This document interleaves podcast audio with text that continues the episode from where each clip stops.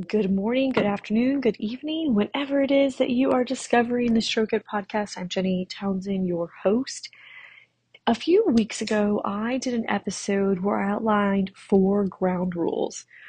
And it had to do with really marriage and relationships and kind of overcoming marital affairs, which a marital affair could be with someone else, it could be with a business, it could be anything that led to the possible end of your marriage or betrayal and things like that. One of the key points that I had pointed out was acknowledge. And I really want to break down acknowledge a little bit more in this quickie episode for you.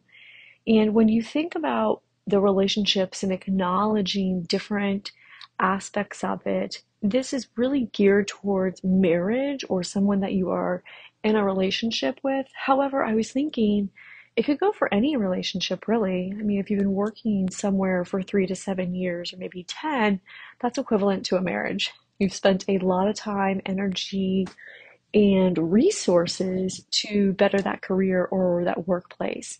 So, once again, it could be a marriage or it could be maybe your workplace as well.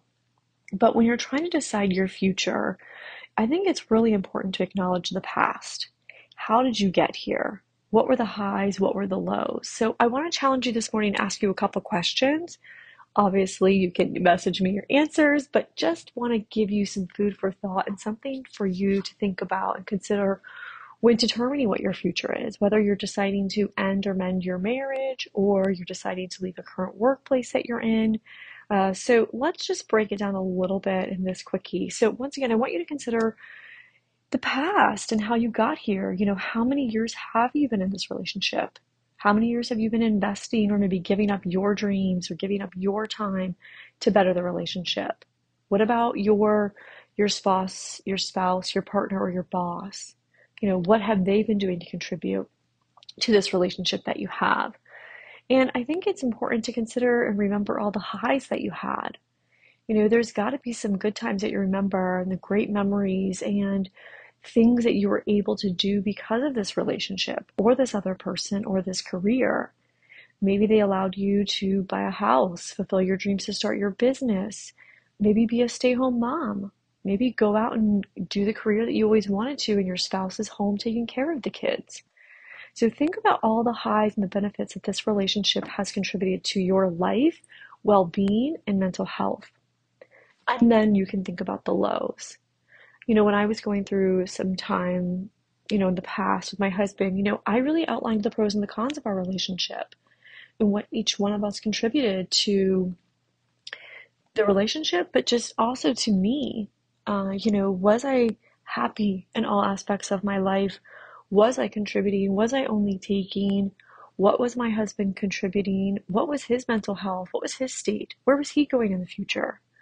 You know, we were going through a challenge where he was at a job for seven, ten years and stagnant, where I was, you know, launched a business, going here, and I was kind of moving up when he was just staying stagnant. So how was that contributing to our marriage and the mental health and our passion, our love, and our overall relationship? And I think it's important to think about when you first fell in love with this person, you know, who were they? What attracted you to them? Can you recall your first date or kiss? Live in that moment for a little bit because at times when we've been married for 7 10 and 20 years we have probably been through a lot of bullshit. We've been through a lot of pain we've been through a lot of betrayal we've been through a lot of stress. Think about what it was at the very very beginning and what traits you loved about that person what brought you close to that person what you know, really made you want to be with that person all the time and consider spending your entire life with them.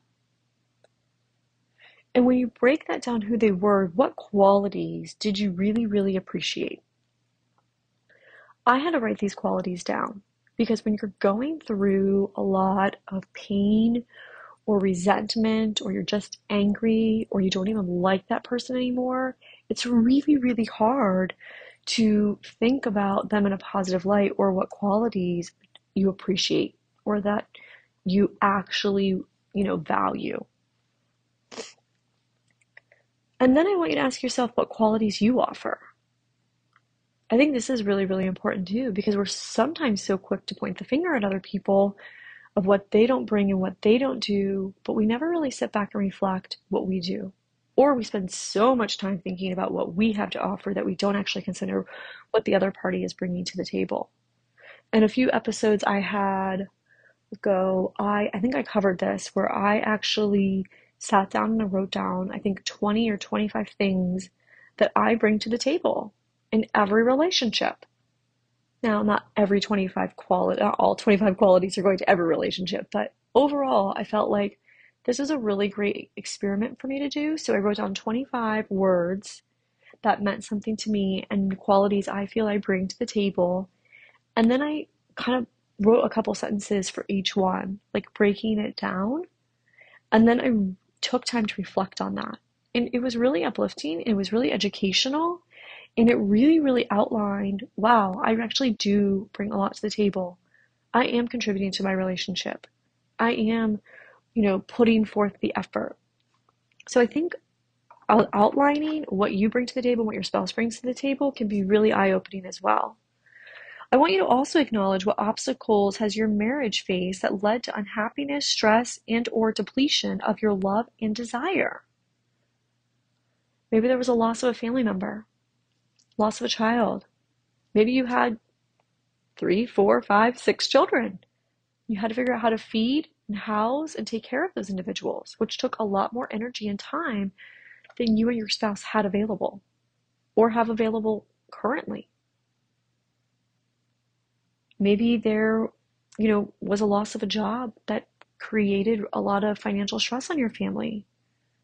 So if you kind of dive into some of those obstacles that could provide some clarity of how you got here. And when you got there, how did you deal with it?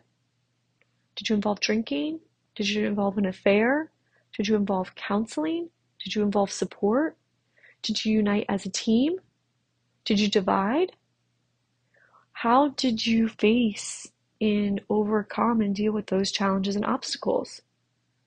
That could have been a huge part of your debacle or the depletion of your marriage or where you currently are right now.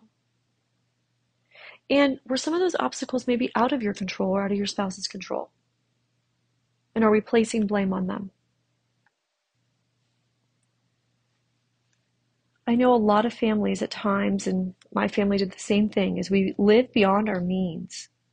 We want to keep up with the Jones. We maybe move away from our family or we're not close enough to get the support, or we don't want the help or support. We push people away. So think about that when you think of you as a person and as your marriage and as your support system. Where is it? Who is it? Are you pushing people away? Are you allowing them to help you? I know several women that literally push people away and don't accept help they they have family. They don't want the, the family to see their kids. They don't think the, the families are capable of taking care of their kids. Or they just don't trust them. Or another a number of reasons. Or there's tons of support groups, there's tons of communities that they could be part of.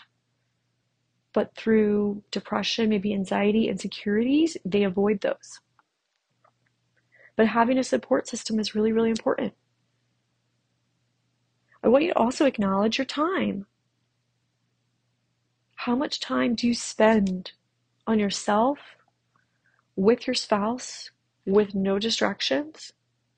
How much time do you spend at work? How much time do you have spend having fun and living life?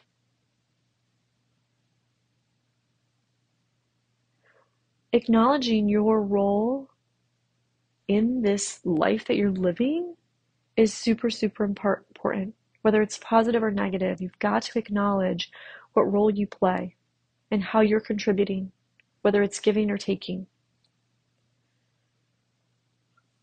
And I want you to acknowledge if the unhappiness is really due to the career, your spouse, or your children, or is it you?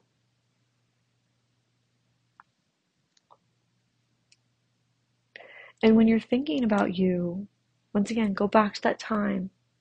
Go back to that support system. Go back to what do you love? What are you passionate about?